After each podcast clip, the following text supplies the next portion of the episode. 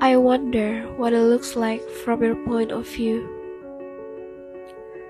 How does it feel to stand where you do?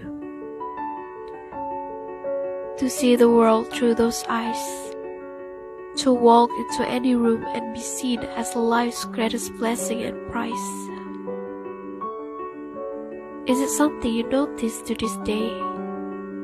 Or perhaps something you've gotten used to? To exist in a universe infinitely filled with miracles and still have those that choose to only see you.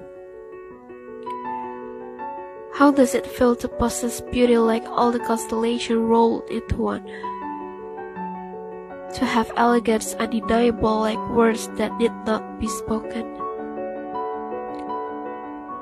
for your mere existence to serve as a reminder of His greatness, for mortal being to fall for you as deep as the ocean. Above all, how does it feel to be admired? What does it feel like to be you?